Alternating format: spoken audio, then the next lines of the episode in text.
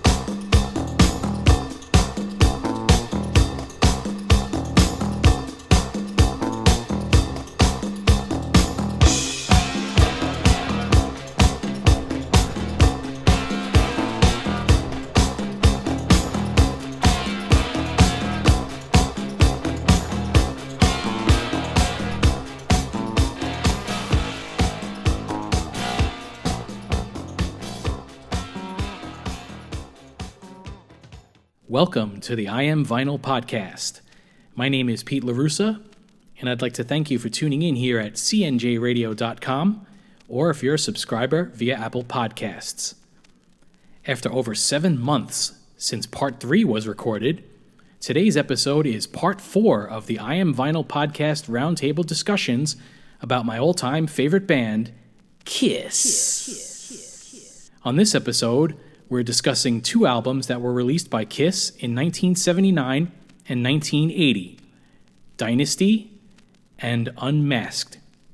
Since the pandemic had forced us to postpone getting together at my house to record these roundtable discussions for a while, we decided to start gathering on Zoom to have and record our roundtable discussions moving forward. With that said, I've assembled the entire KISS Roundtable team as heard through parts 1 through 3. Ron Valdez, Mike Scandato from the bands Inhuman and The Last Stand, and from the Necromaniacs podcast, Joe Malazzo, and Tommy Lombardozzi from the Jack Kirby and The Hoof podcasts. We recently recorded this discussion on October 15th, 2020, on the same night we recorded our discussion about Eddie Van Halen for our recently released tribute episode. And now, without any further ado, let's get to our first discussion with the Kiss Roundtable team about the album Dynasty. And I'll be back to introduce the music that will be played following this segment. On the air. Okay. a little Ed Norton there for you, Tommy. Yeah, I got it. All right, so welcome back, guys. It's been quite a while since our last gathering. And so after this seven month break in between parts three and four, we're now going to take on Kiss in 1979 and 1980 with the albums Dynasty and Unmasked. Let's get started immediately with Dynasty, and I'll go through the album notes. Dynasty was released on May 23rd, 1979. The album producer is Vinnie Poncia. The album was recorded at Electric Lady Studios and the record plant in New York City. The album design was from Howard Marks Advertising once again. And the singles released were I Was Made for Loving You, released on May 10th, 1979, which peaked at number 11 on the Billboard Hot 100 singles chart. That was followed by Sure Know Something, which was released on September 30th, 1979, and that peaked at number 47 on the Billboard Hot 100 singles chart. The album is currently certified platinum as of now, and the album peaked at hmm. number 9 on the Billboard Top 200 Albums chart. Dynasty would come with a poster inside of the album cover. Besides the two singles that were released for I Was Made for Loving You and Sure Know Something, there were also two extended remixes released. One for I Was Made for Loving You, which was seven minutes and 55 seconds. Yeah. And, And Dirty Living was given an extended remix release, but mostly overseas. If, if anything, it was all overseas because I don't. Whoa. Yeah, Ooh, I gotta hear that. yeah, I gotta I, hear I that. hear yeah, I'm, I That's my jam. Dirty Send Livin'. us MP3s, please. I will. That song has a confessional aspect to it because Yes. I can't wait any longer to Yeah. set myself free, and then he's out. Mm, I yeah. if you ever hear uh, John Lennon talk about the song "Help," you know how you know it was masked in this pop song, but he's kind of there's like a genuine kind of plea for help in the song. There's something going on with "Dirty Living." I think. I mean, it's the prototypical. The lyrics are just like Peter Criss's fucking life, you know, like just Oh street yeah, that's drug. why I like it. Yeah. The only thing is, is I, I think the song is was a few years old by then. But yeah, he probably he probably did you know restructure the lyrics to to be more based on what he was currently dealing with at the time. I could definitely see that, but I think the song was already a few years old. Possibly, but it just you know, just a matter of when it was released. You know, Yeah, exactly. That extended remix is five minutes and 56 seconds, so it's a little longer than the original, but just like the extended remix of I Was Made for Loving You, you hear a little more music that wasn't on the original single releases. So Cool. that's, that's a cool thing about them. Following the release of the four individual solo albums and the movie Kiss Meets the Phantom of the Park towards the end of 1978, Kiss would begin pre production and rehearsals in preparation to record their first studio album as a band since Love Gun was released in 1977. While Peter Criss would push for Vinnie Poncia, the producer of his solo album, to be chosen to produce Dynasty, this would eventually come back to haunt him, as it would be decided following pre production and rehearsal sessions that Peter wasn't fully capable of delivering the performances needed for the album. He had suffered injuries to his hands due to a serious car accident in 1978, which had affected Drugs. the recording of his solo album to begin with, and drugs. As a result, Peter Criss would only end up playing drums on one track, which was the lone contribution to the album by Peter, Dirty Livin'. Future drummer for the David Letterman band, Anton Fig, would be chosen to complete the drum tracks for the rest of the album while he was a member of the band Spider. Dynasty would eventually become known as the Disco album, mainly because of the opening track and first single that was penned by Paul Stanley, Vinnie Poncia, and future mega hitmaker Desmond Child, which was I Was Made for Loving You, which would become their last top 40 hit until Forever peaked at number 8 in 1990 from their 1989 album Hot in the Shade.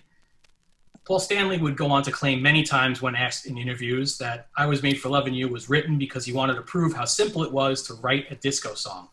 Kiss would begin the Dynasty Tour on June 15, 1979, mm-hmm. in Lakeland, Florida, which was their first live show since May 19, 1978, at Magic Mountain Amusement Park, while they were filming Kiss Meets the Phantom of the Park.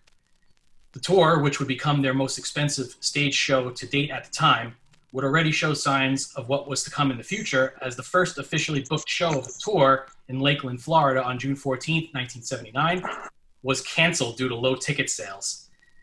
There would be a handful of cancellations throughout the rest of the tour at venues such as Madison Square Garden and the Pontiac Silverdome. And some shows Wow. in certain areas drew lower crowds, leaving a lot of empty seats. On top of this, the band had purchased highly expensive laser effects, which were new at the time, to use throughout the duration of the tour, which would end up only working a few times. God, ah, jeez. The decline of Kiss's popularity had been accelerated even further. On Halloween night, Kiss would appear on the Tomorrow Show with Tom Snyder to further promote Dynasty. And while they were still on tour in one of the most infamous band and music related interviews to ever air on national TV, which was filmed two days earlier on October 29, 1979. The interview is mostly known for Ace Frehley and Peter Criss stealing the show from Paul Stanley and Gene Simmons with their antics. Now, here are the remarkable members of KISS. And first of all, Mr. Uh, Gene Simmons, who is the bass player, who is the bass player. Uh, Mr. Peter Criss, who is the drummer. Mr. Paul Stanley, who is the guitarist. And Ace Frehley, who is the lead guitarist. I'm not the, lead, I'm the trap player. Now, tell how this started, you know, because uh, Gene came in and he said, I didn't know I played bass. And I said, well, I see Aykroyd on Saturday Night Live with the, with the bass fish. And then you say the trout player. I have to excuse it. Bass, bass. Yeah, they've been bass, called many things, but not the bass. Never a bass I hate player. some- When you see the audience going crazy, what goes through your minds? Do you have time to think about audience reaction while you're performing? I feel like I'm in a movie. I always Yeah. get the feeling that that you know, with, without comparing ourselves to anybody else, it's almost like the mid 60s, like we're in a Beatles kind of movie. And we're not even playing ourselves because, I mean, when you realize that a lot of the people at the show have been waiting three or four months to come see us, and this is like the big night for them. And when you, when you see all these people screaming and crying and all that, on- Why? Why did I spend all that money?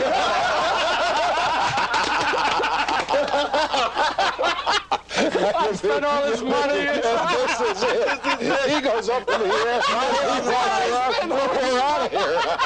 True confession time. Right here. Huh? True confession time. Right here. Exclusive on the Tom Snyder program. You'll suffer in the dressing room.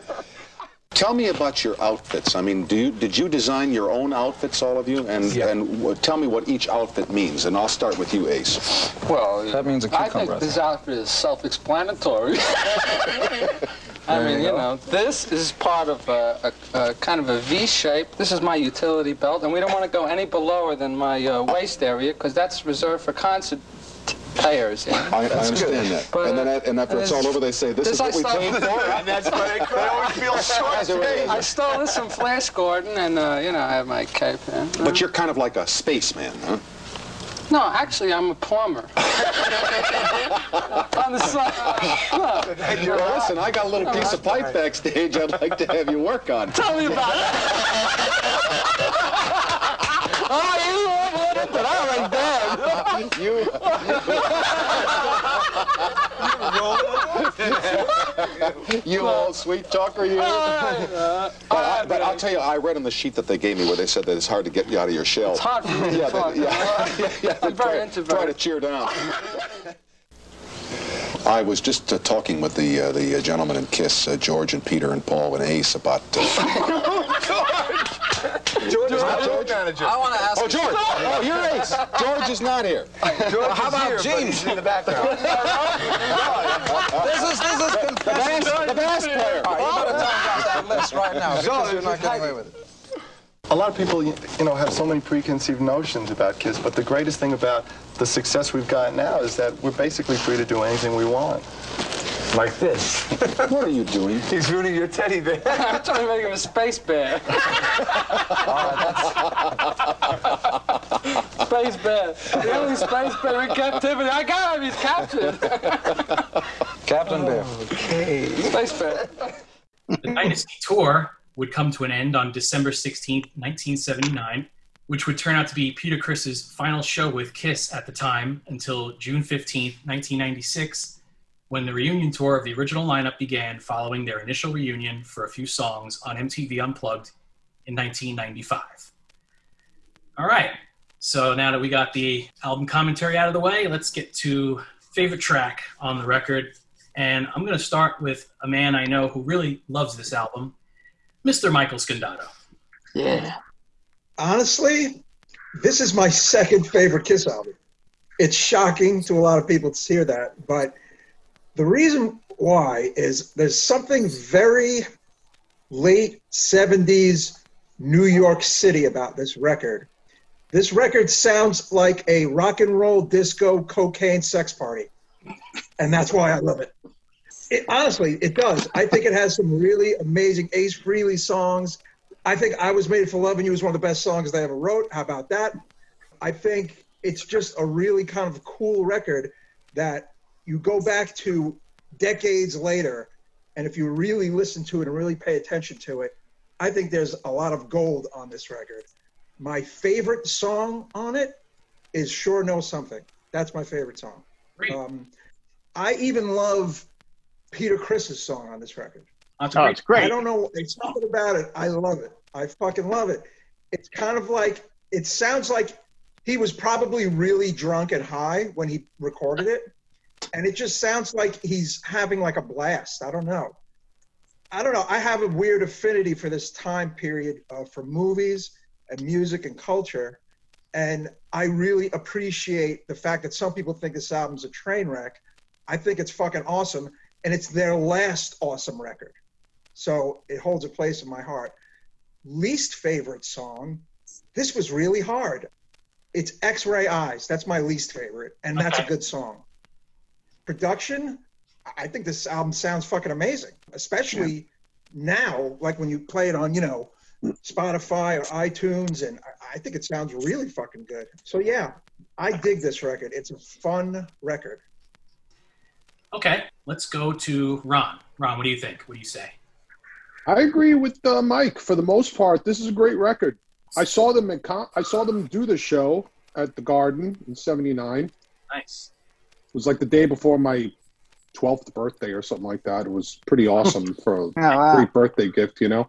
Great. Um, as far as uh, and and he's right. This is a really good record. Like maybe you know, with all the stuff that's went on with Kiss in the future after this record, this kind of record kind of goes by the wayside in a way.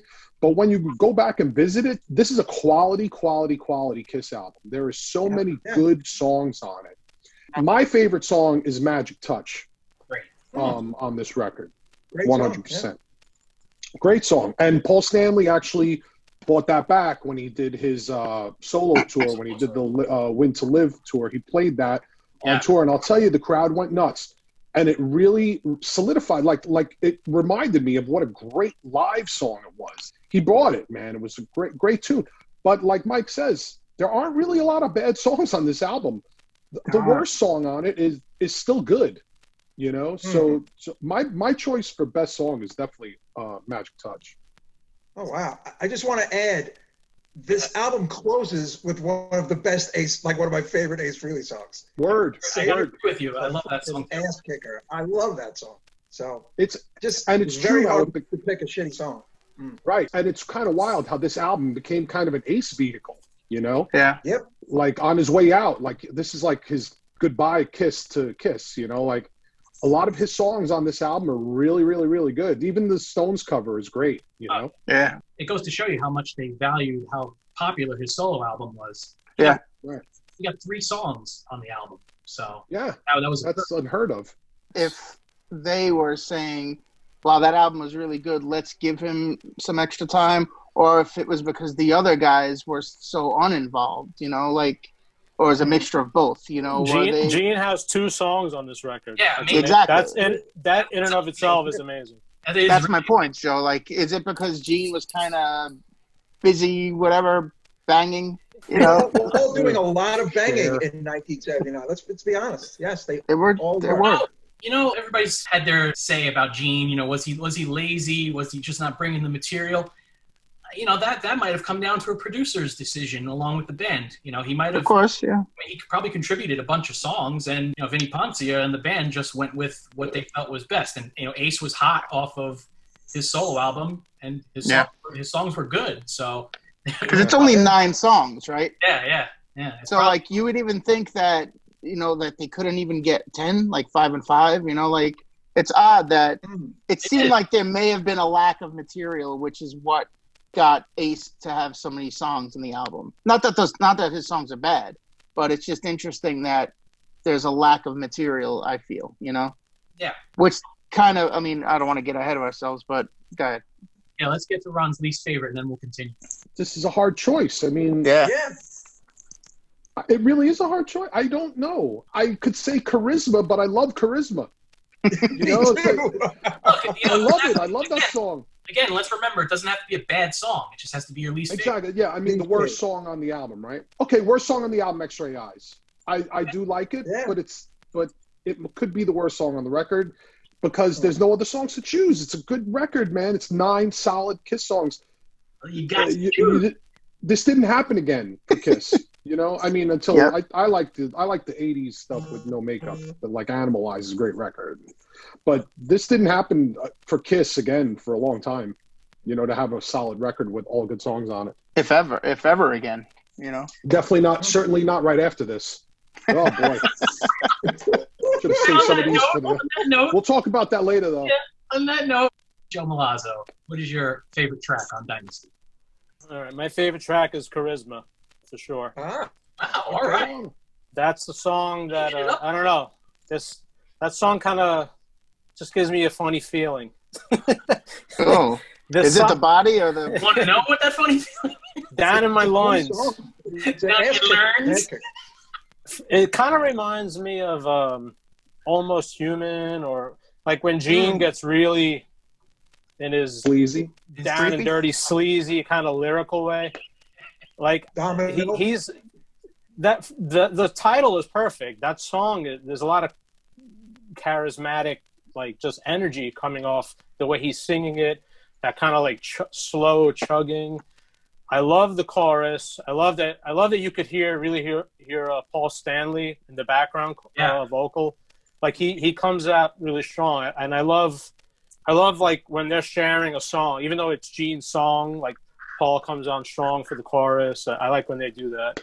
Sure. I don't know. That song just has a lot of uh, I don't know. It just has a lot of just weird, funky '70s energy. It's not funky in, in a groove sense, but there's just something about it. I can't really put my finger on it. And then uh, I would say, well, my least favorite. Where the hell I wrote it down. I like it. I was made for loving you. I'm just sick of it. Oh, I'm sick of it, and it, it's a cool song. I can dig it, but if there's a dynasty mix, you know, that might be the one I'll fast forward because I'm just like a little tired of it. Although I, I reckon, look, Paul kind of set out to write that song with a, this mission, you know, like I'm gonna write, uh, get on the dance floor, Studio 54, fucking dance track. It's gonna have a little Kiss imprint on it and that's that's the mark of a true talented songwriter. Like I, I'm gonna do this, and he fucking hit the mark on the bullseye.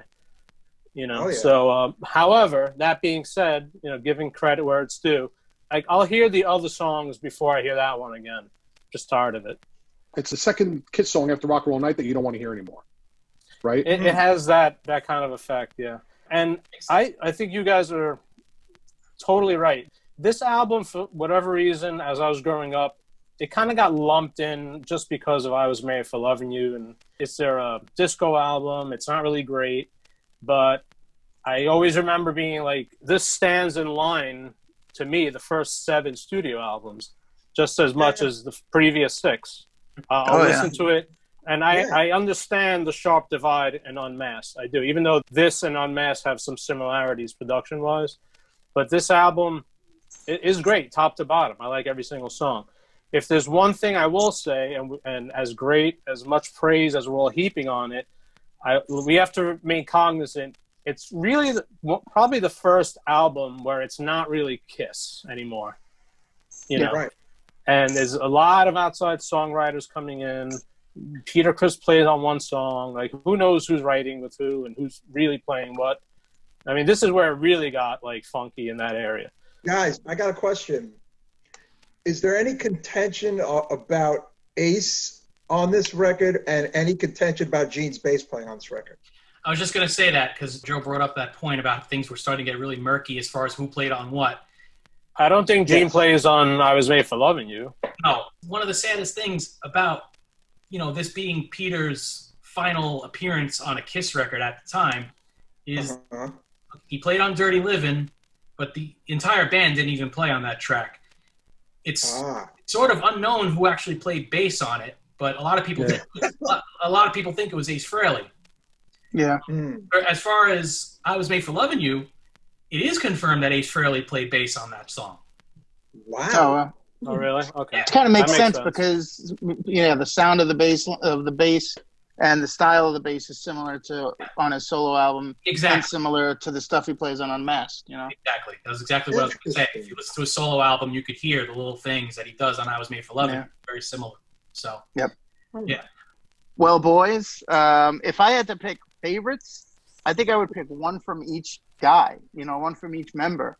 It's really tough to narrow it down, but first of all, I'm not a not a huge Gene, Simmons guy. I feel like his songs a lot of times are the weakest, but I think Charisma is a great song. The lyrics are fucking pretty stupid, but musically and vocally, one of his best songs. You know, like I love the way. First of all, this album I think sounds fantastic it's the best sounding of the first seven albums like production wise there's no getting around that like it just sounds great you know um, and charisma i think is a well recorded song well performed song well written song again lyrics might might be a little stupid but just the the the arrangement of it and everything the background vocals excellent you know so charisma is up there 2000 man i think is a fucking phenomenal cover and it's Oh, way yeah. better than the stone song Um, Yeah.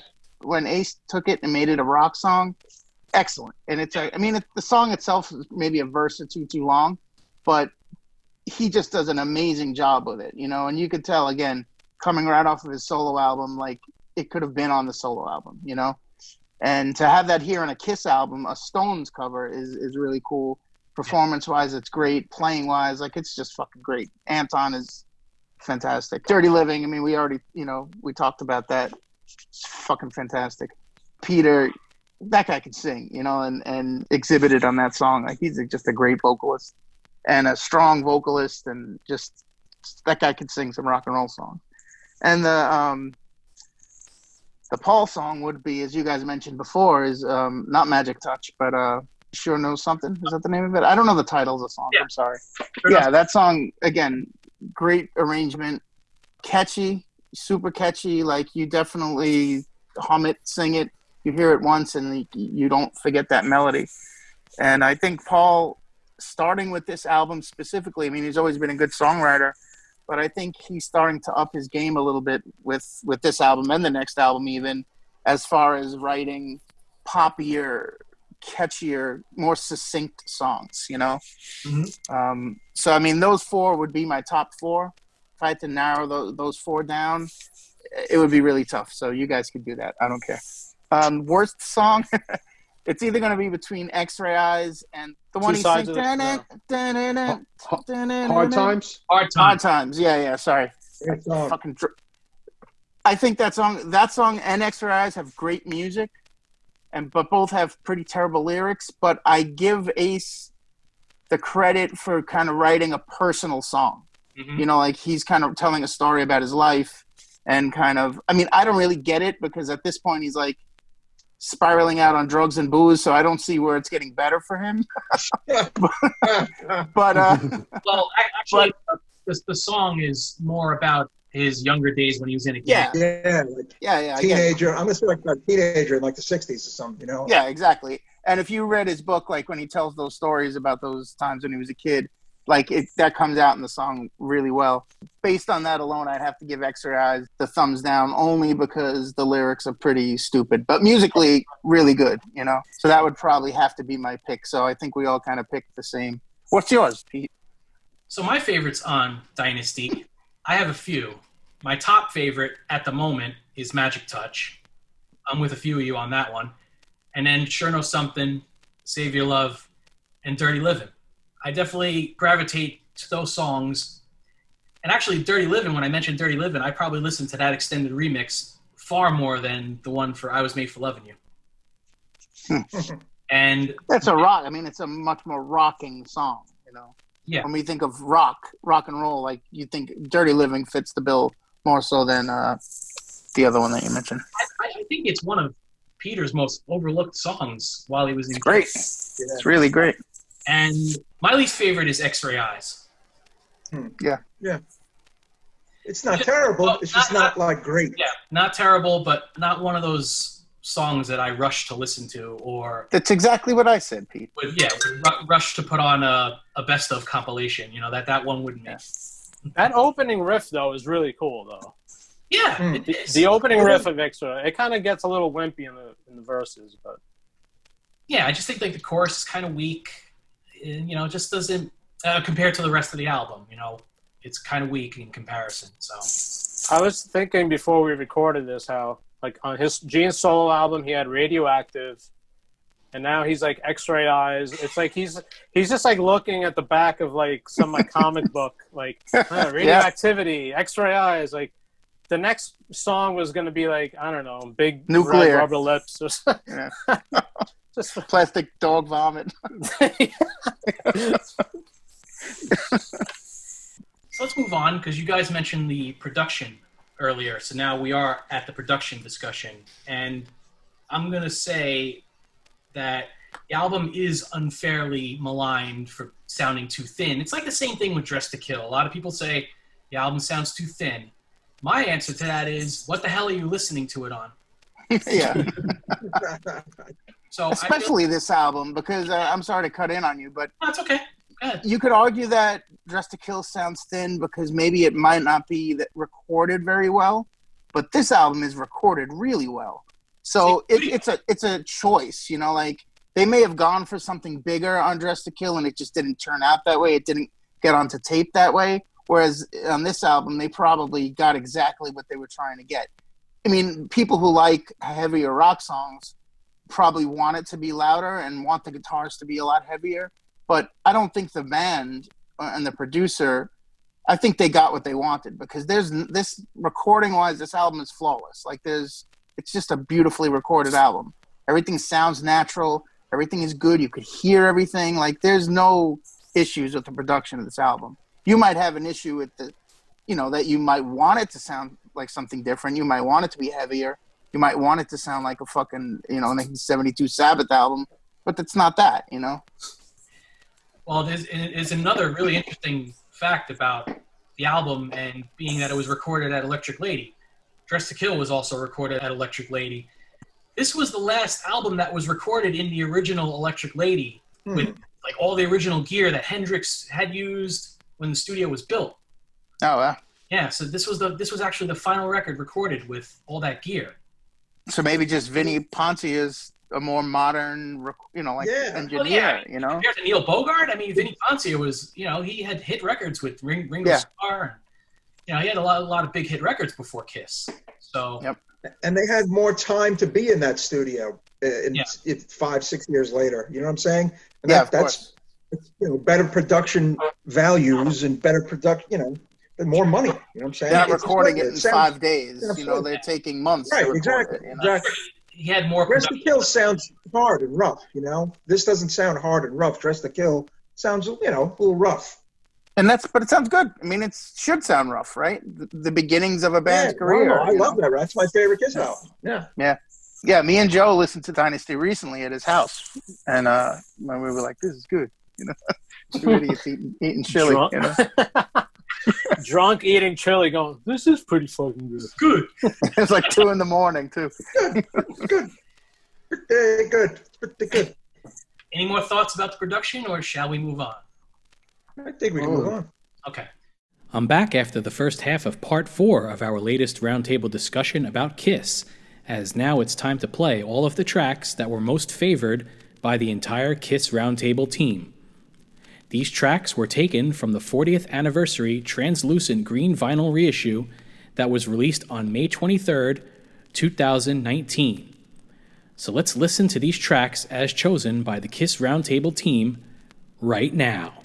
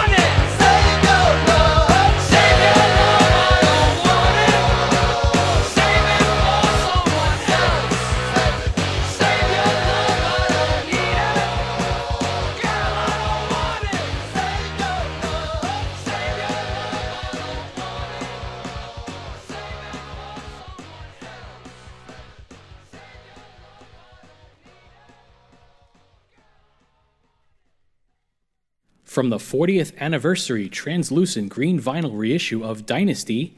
That was 2000 Man, Sure Know Something, Dirty Livin', Charisma, Magic Touch, and Save Your Love.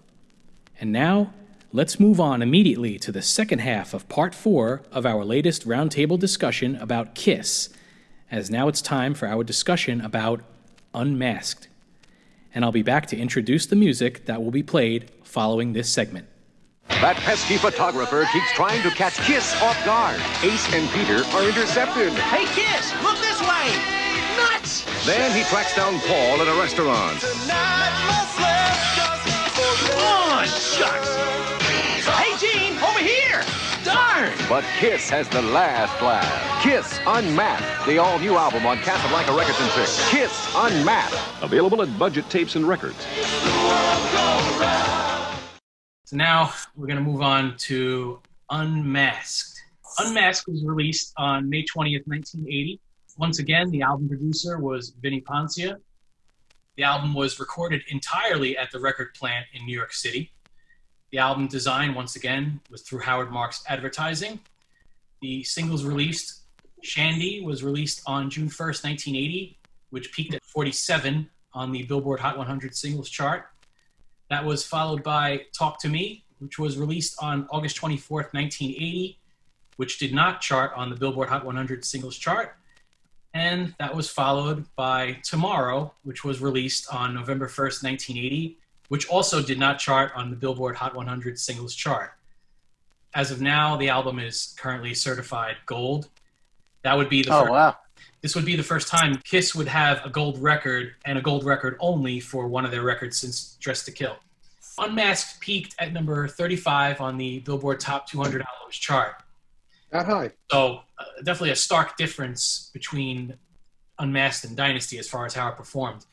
Just like Dynasty before it, Unmasked also came with a poster inside the album cover.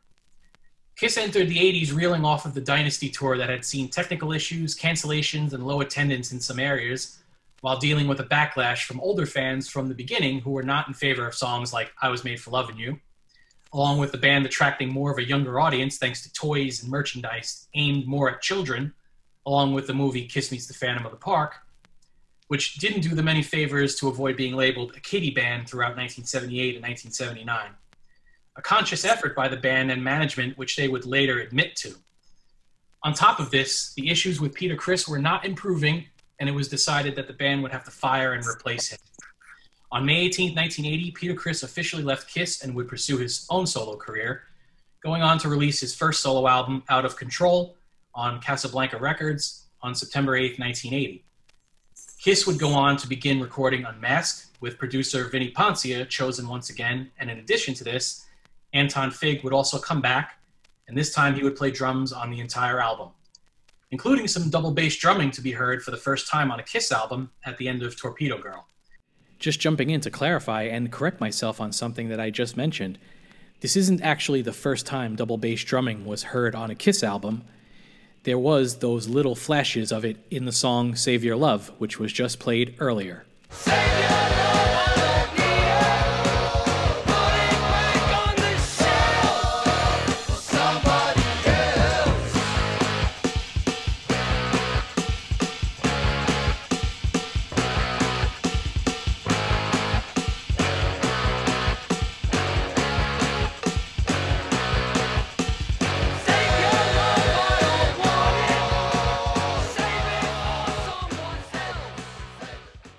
What I should have said was this was the first time double bass drumming was heard on a Kiss album for an extended period of time on a track. So let's get back to the commentary. Although Peter Criss had already been fired by Kiss and did not play on Unmasked, he would still appear in the promotional video for the first single on the album entitled Shandy. Unmasked would turn out to be much more of a pop album overall than Dynasty, which was another conscious effort by the band to expand their audience following the success of I Was Made for Loving You. Kiss would go on to hold auditions for a new drummer, and among the many people who showed up, it was decided that Paul Caravello was the right choice to replace Peter Criss. First, there had to be a name change, and Paul Caravello became known as Eric Carr, who would become the Fox, replacing the Catman. After- Another Brooklyn boy. yeah, exactly. After a humorous attempt at creating the Hawk character, which had been described by Eric Carr and the band as looking more like a big chicken rather than a hawk. Chicken Hawk. Kiss would introduce their new drummer to fans on the TV show Kids Are People Too, which was filmed sometime in July of 1980 and aired months later in September. Eric Carr's first official show with Kiss would take place at the Palladium in New York City on July 25th, 1980. And this still remains one of the biggest holy grail pieces of footage that no one's ever seen yet. Due to the low sales of Unmasked, Kiss would not tour the United States behind an album for the first time, but would still end up touring throughout Europe and Australia. The latter, which was captured on film and was broadcast on TV in Australia from one of the shows which took place in Sydney, Australia, as The Inner Sanctum on February 14, 1981. This concert documentary showed Kiss's huge rise in popularity in Australia while showcasing one of Eric Carr's earliest performances with Kiss on film. All right, guys, let's get to the favorite track. Hey, I'm going to start with Ron Valdez because he loves this album. Ron! I do. It's so good. This album is so horrible. Uh, th- this album, this album is what ruined Kiss for me as a kid. Oh, like wow. I was, I was a kid and I had seen the Dynasty tour and I was high on Kiss. But you know what happened right before Dynasty and this album? Like, you know, Van Halen became really big.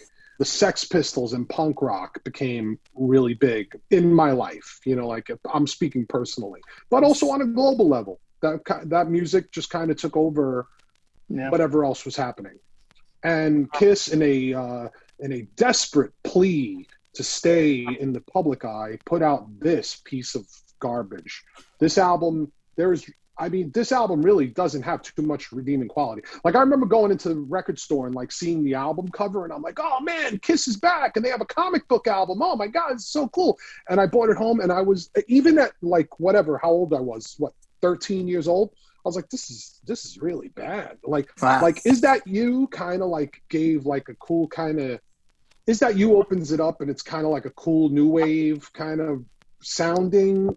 Got a little song. sleaze to it. Yeah, it's got a little bit of dirt and and, and it's kind of like a, a like a fun song.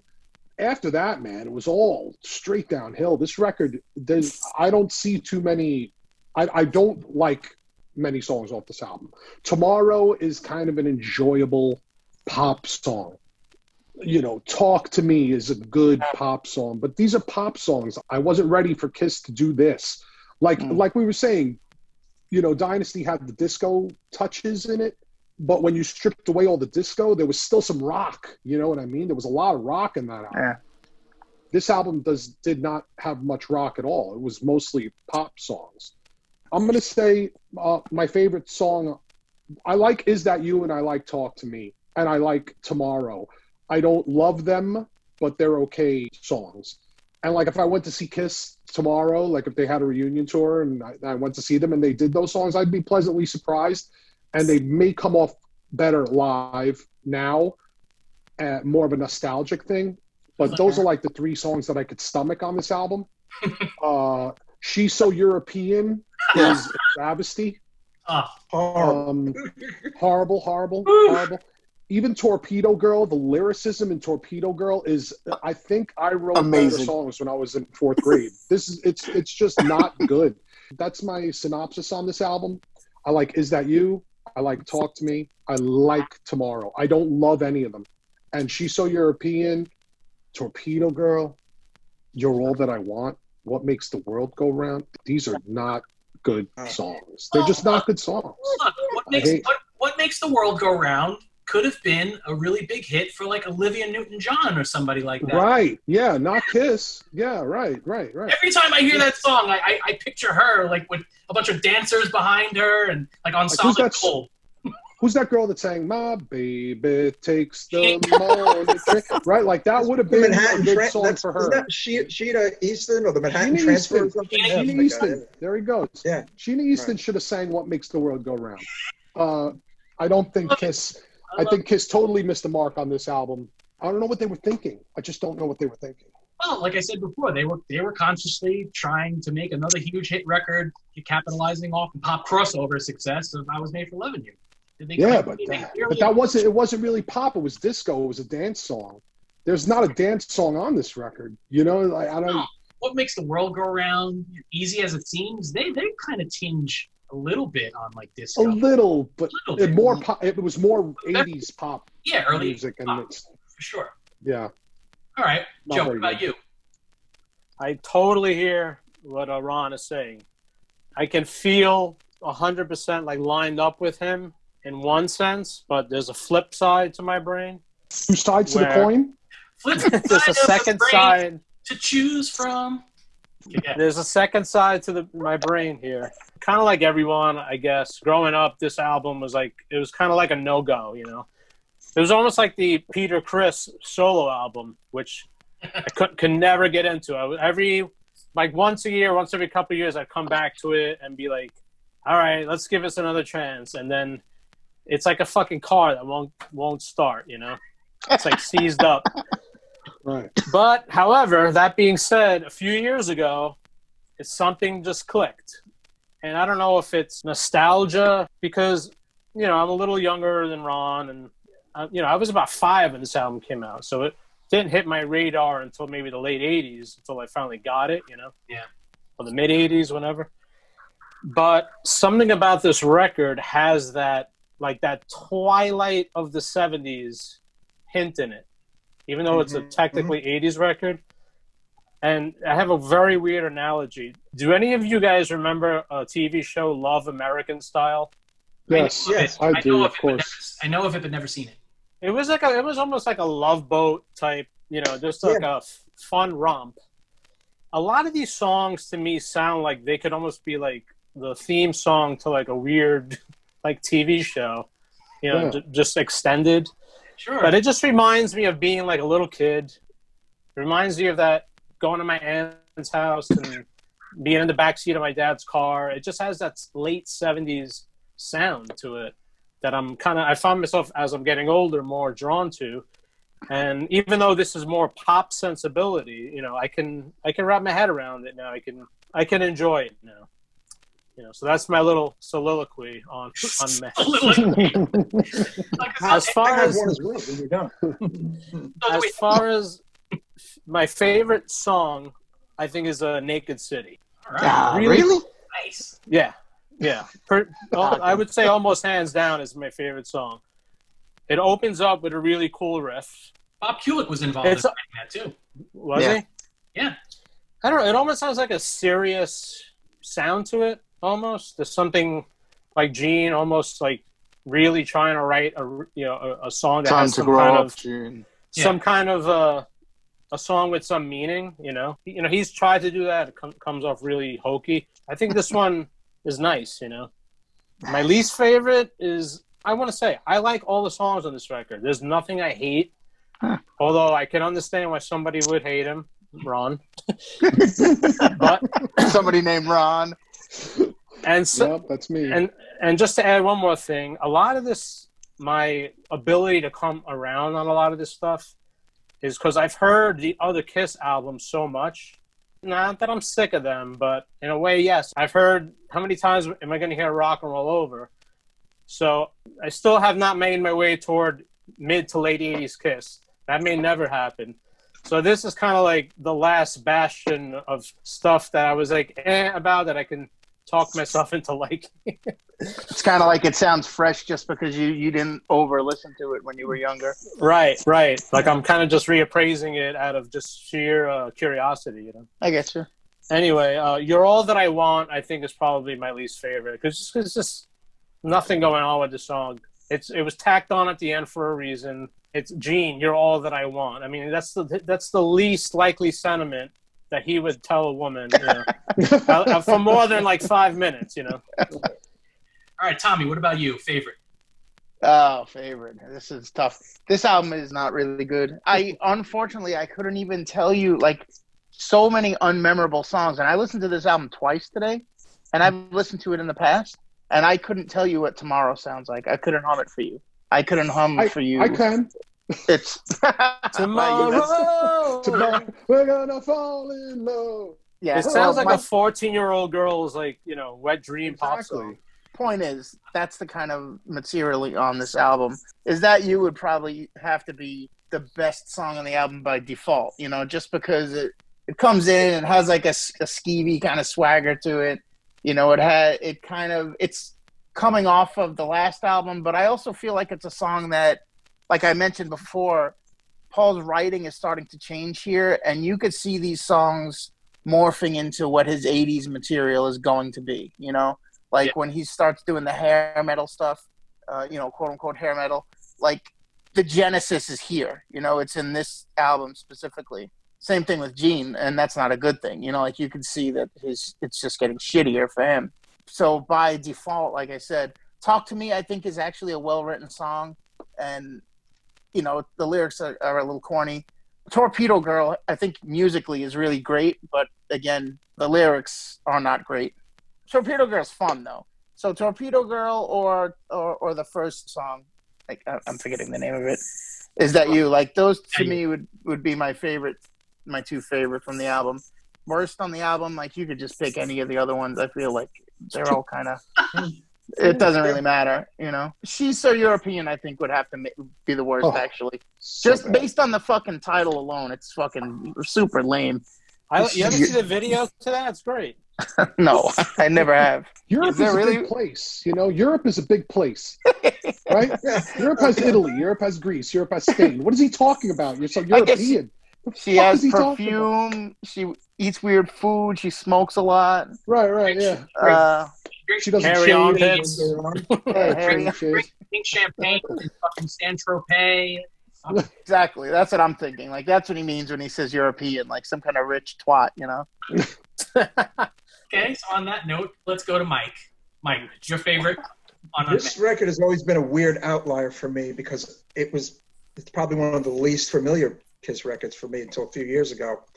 I feel like this is Kiss's attempt at not just a pop record, but like a power pop new wave record. Yes, Yeah. it definitely has new wave elements. Yeah.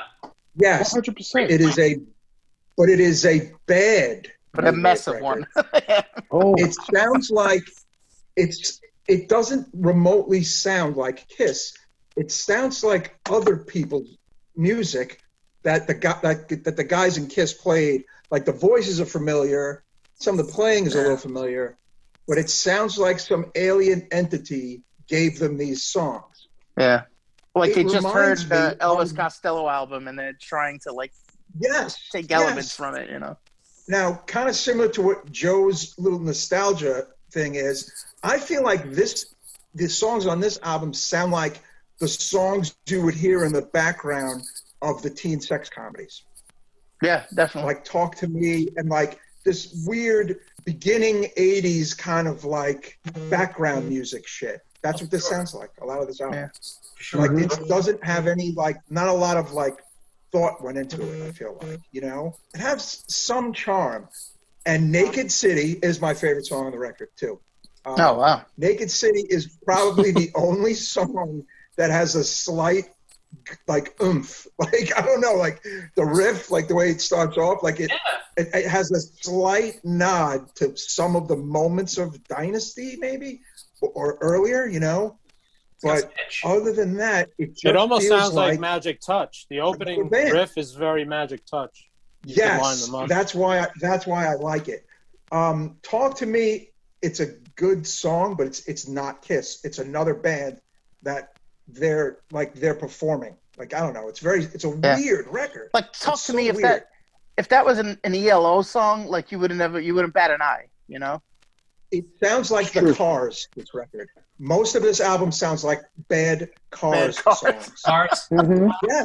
that's what this record sounds like to me, and it's just Bad Cars. their their biggest outlier record, way more than a soul disco song to me. You know.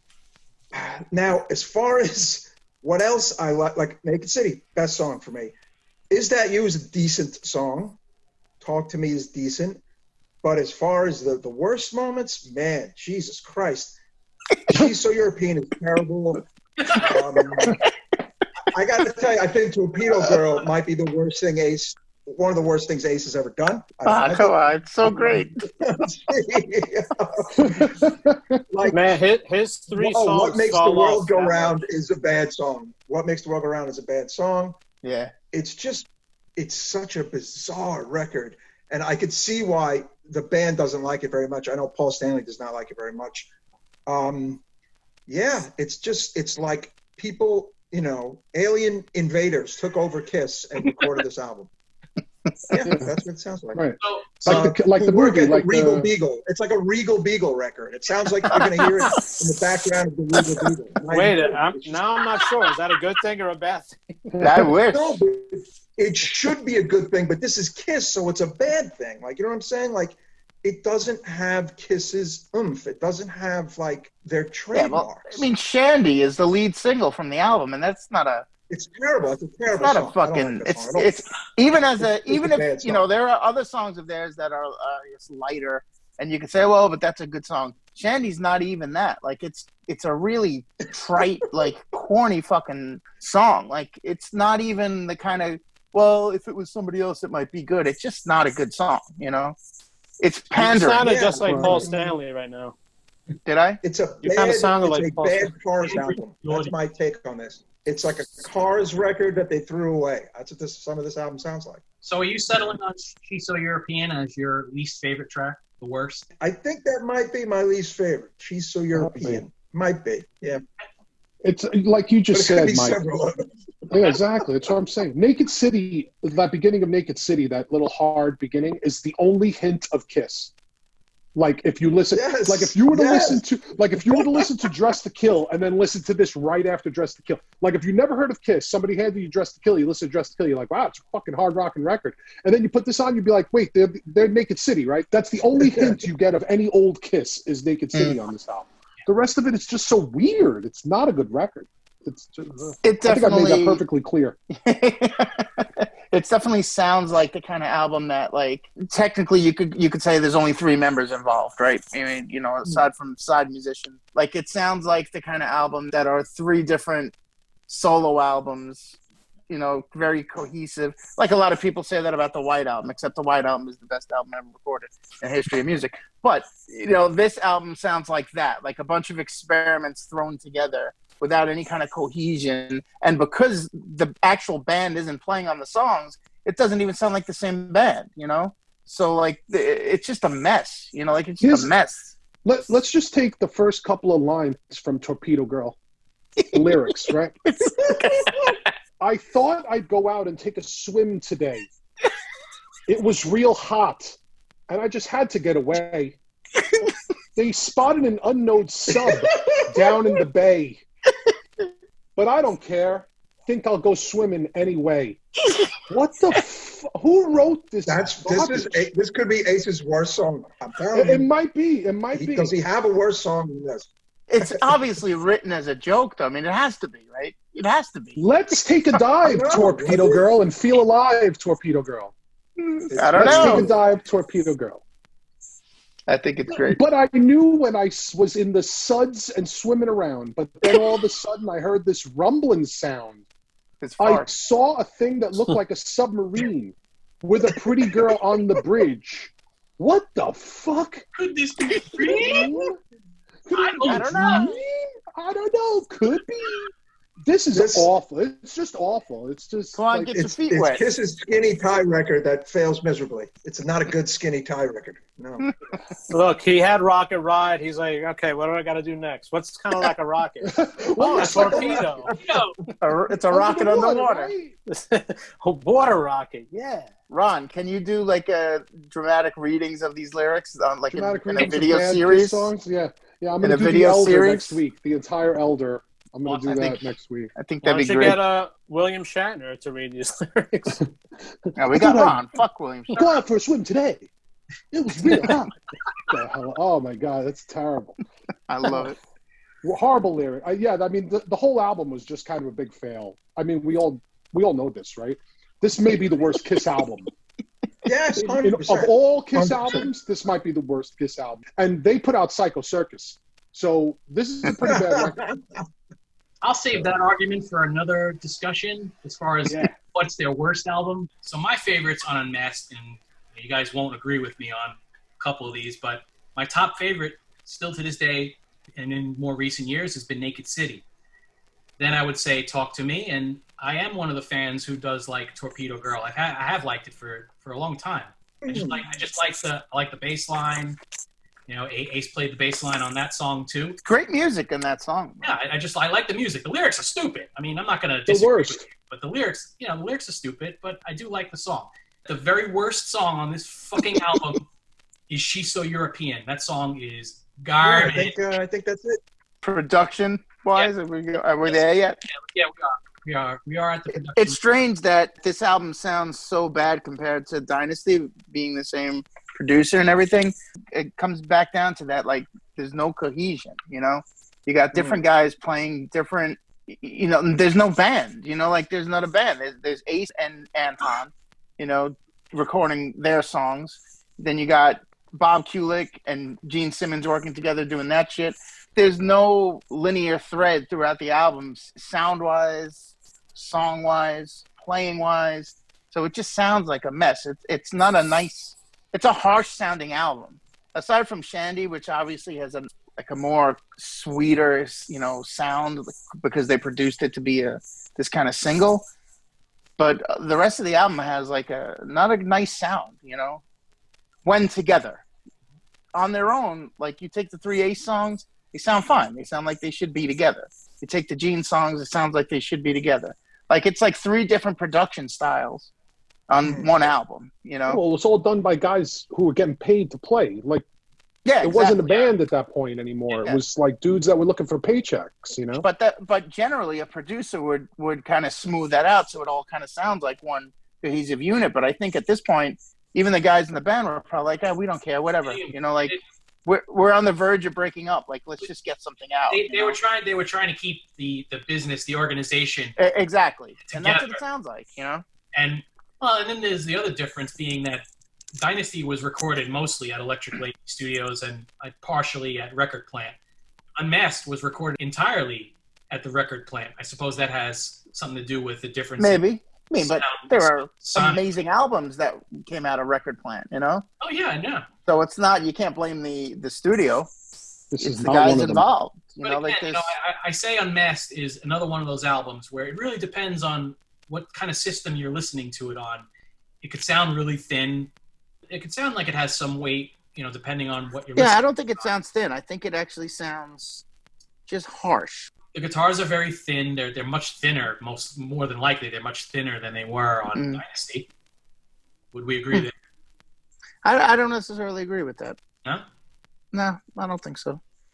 It's just a mess. Just a mess sound. That's that's the easiest way to kind of round it out. Just Yeah, a we won't mess. agree. We'll just say it's a mess. Yeah, yeah. Can we all agree on that? Oh, it's a mess. Well, look, there's there's no question that things were a mess. the band was was a mess. You know, they're Right. they're trying to keep the organization together, and they're trying to meet a deadline to release another album for their label. So, I mean, they Yeah. were caught, they were caught in a pretty shitty circumstance. And it sounds like it. You know, it came out like it. And the fact that Peter isn't on the album at all, like not even vocally, it adds to this the fact that it's not a Kiss album, Right, and- unquote. they- You know. like I mentioned, I mentioned the double bass because how are you a fan of Kiss at that point? Let's say you were a fan since 1974, and you know, Yeah. you know, you know the Yeah. sound of how Peter Criss plays. How are you going to try to pass off double bass drumming on a record when you know Peter Criss Yeah. never plays double bass drum kit? I mean, there's some great drumming on this album, even on some of the bad songs. And you know that Peter didn't do them. I like Peter Criss's drumming, um, he but he's not a technically good drummer. He's a field drummer. He's, you know what I mean? Like he, he- he's a good drummer, but he's not uh he's not an Anton Fig. Like Anton Fig can kind of do anything. Peter can't. You know, he's not that type of drummer. He's a clubber. You know, he's a swing. He's a swagger guy. Anton Fig is kind of pull off any style you know, any kind of fancy drum part that Peter can't usually do. And that's all over this album. Like they're not. It's not even like he's trying to all right make it sound like Peter. Like Yeah. they're like, no, no, do all your fucking triplicates and your fucking doodads and your paradiddles and I, I always assume that they figured more than half their audience is kids, and they're not gonna fucking know the difference. they don't anyway. care. Yeah. That's true, too. Well, it was almost like, uh, yeah, like a, kind of lack of respect for the fan base. Oh, definitely. Yeah, they, But- they, were, they were totally blinded by you know greed and wanting more money and more hits and just keeping the fucking machine rolling. Yeah, they they, Yeah. they got obsessed with it. And surprisingly enough, this album hit huge in Australia. Right. Right. It was yeah, Huge. it was big. It was big on the uh, you know on the international markets. You know they, Yeah. they had they had really big turnouts for those those shows on the European and Australian tours. Because he wrote a song a about a girl being European. I have a question. what the fuck is a shandy? It's a woman's name. It's an isn't it? Australian girl. No, I get it. I get it. But name a Oh, woman. Name a woman you know with that name. No, I think, I Uh, think I think even Paul has said that you know he he made up that name. He thought it sounded good. I don't know the full details of it, but yeah. It sounds like a good name for like a cocker spaniel or something. Not, not, Yes, not so it much. sounds like person. Here, Shandy. Here, Shandy. Shandy, don't sit on the rug. Don't just don't sit on the I have, rug. I have three dogs. I have three female dogs: Shandy, Rags, and Beth. Those are my dogs. three, three female dogs. And and uh, I like in the first song, Paul Stanley is like calling the girl a bitch. Uh oh. Right? He's going crazy. Well, real, Yeah, real, yeah, like, yeah. real aggression yeah. in The, that the song. only the only thing about is that you is that's actually a cover song. Is it? Um, Yeah, the original writer, I believe his name was Gerard McMahon. Uh, I think he he was on like some soundtracks in in the I think he was like on the fucking Karate Kid soundtrack later on. Oh wow. But yeah, that that's a song that was written by But him he. and Kiss, Did- Kiss actually covered. Oh, they didn't write it together. I thought that No. they. Uh, I thought That was the only Paul song on the record was- that's not attributed to any of them. No, that's Oh shit. it's a cover song. That's weird. I guess the thing I was The looking original- at was fucked up because it li- it listed Paul Stanley as one of the writers. He might have penned like some alternate lyrics and Changed the line or put, something. put himself as a co-write, but the original, Oh shit. The original version's out there. You could find it on on YouTube. I'm pretty sure. I'm gonna find it. I'm gonna. Yeah, it's, it's Oh wow. interesting. It's definitely interesting to hear. I think the guy's like English too, so there's like a bit of an English accent on the. Oh cool. Any other thoughts about Unmasked? No. What about? Wasn't this supposed to be some kind of clue that Peter was leaving, like because he's like winking Oh, or wink, something? the wink of on the poster. Yeah, he's winking his eye. Yeah, supposedly that's like a nod to the fact that he was actually out of the band already. Stupid. Did you see in the in that video in the Shandy video where he's like he knows it's the last thing he's doing with them, and he's just playing ridiculous like mime Anything, drums. right?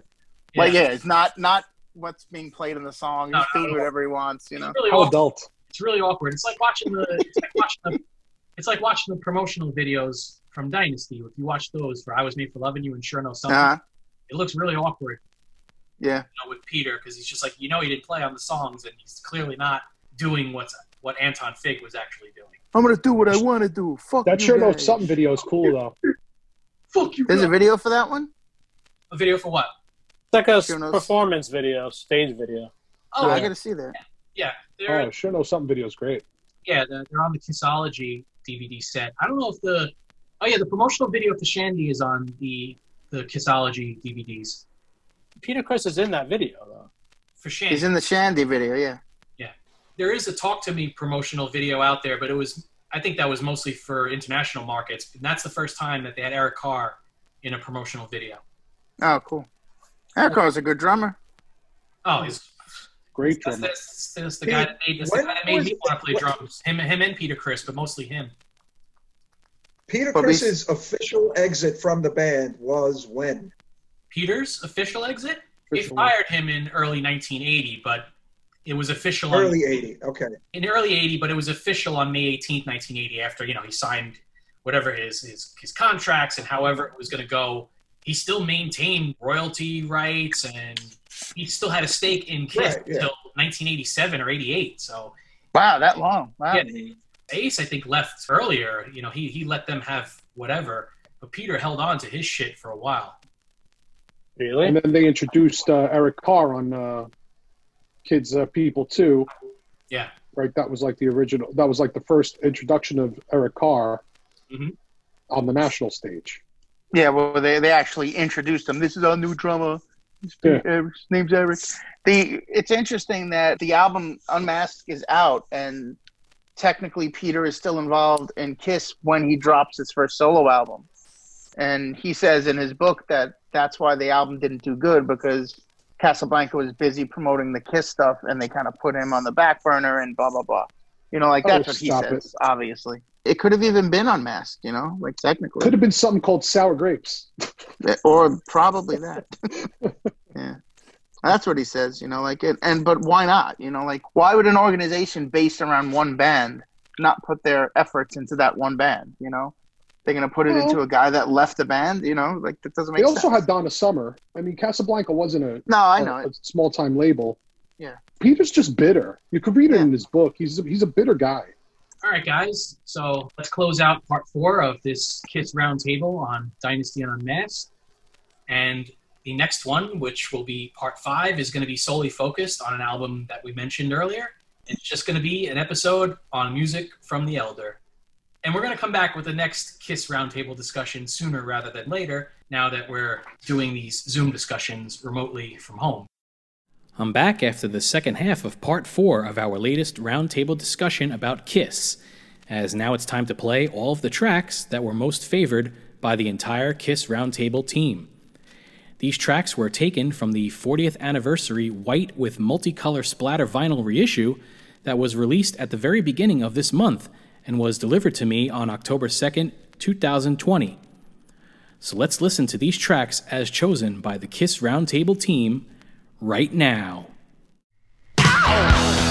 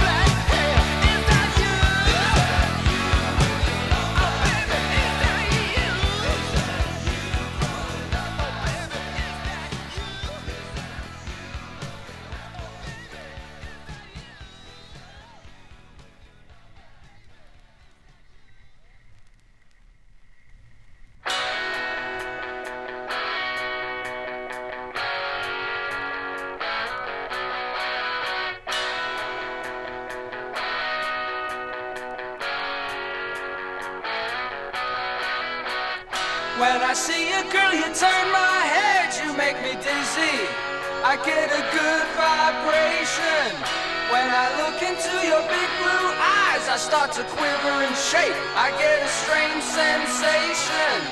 When you walk by me, you strut around, you make me crazy. I get no relaxation.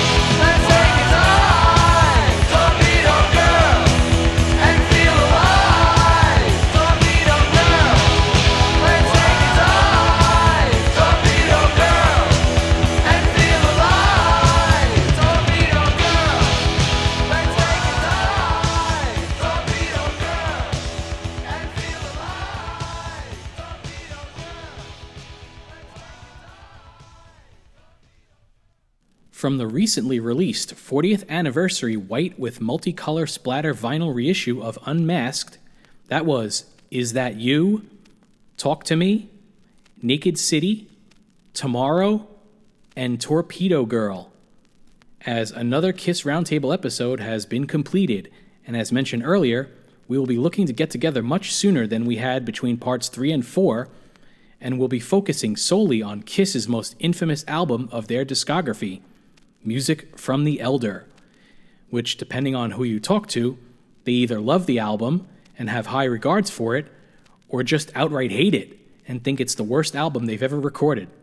So there's your little teaser for when we get together next time for you to find out on part 5 where we all stand on Music from the Elder. And before I sign off for this episode, I want to give big thanks to the Kiss Roundtable team Ron Valdez, Mike Scandato, Joe Malazzo, and Tommy Lombardozzi. You all make recording and producing these episodes fun despite the tedious editing that's involved in putting together episodes such as these. And that is going to wrap it up for this episode of the I Am Vinyl podcast, which I hope you all enjoyed. And as always, I encourage you all to please check out our other shows here at cnjradio.com. The Wrestling House Show, Rock Strikes 10, The Synaptic Empire, Talking Rock, and The Last Theater. And now you could write to me at iamvinylpodcast at gmail.com and let me know what you'd like to hear on the show in the future and would also like to see on the I Am Vinyl Podcast Network on YouTube, which you could find on YouTube under the name of Pete LaRussa 28, spelled out as one word, or if you search for the I Am Vinyl Podcast Network. If you like my YouTube channel, please subscribe and follow the channel for more videos to come in the future. And if you are just hearing this podcast for the very first time, please review and subscribe via Apple Podcasts. It would really help my YouTube channel and this podcast, and I would greatly appreciate it. So, until next time, thank you so much for tuning in to the I Am Vinyl podcast, and I'll see you for our next episode right here at cnjradio.com. Happy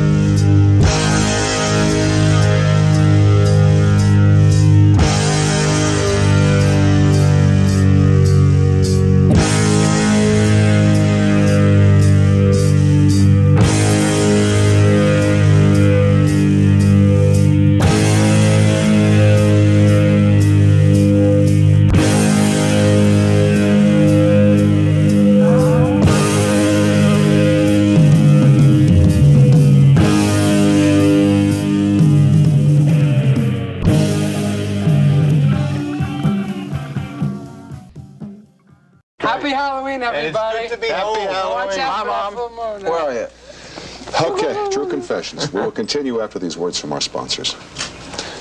Did I blow you?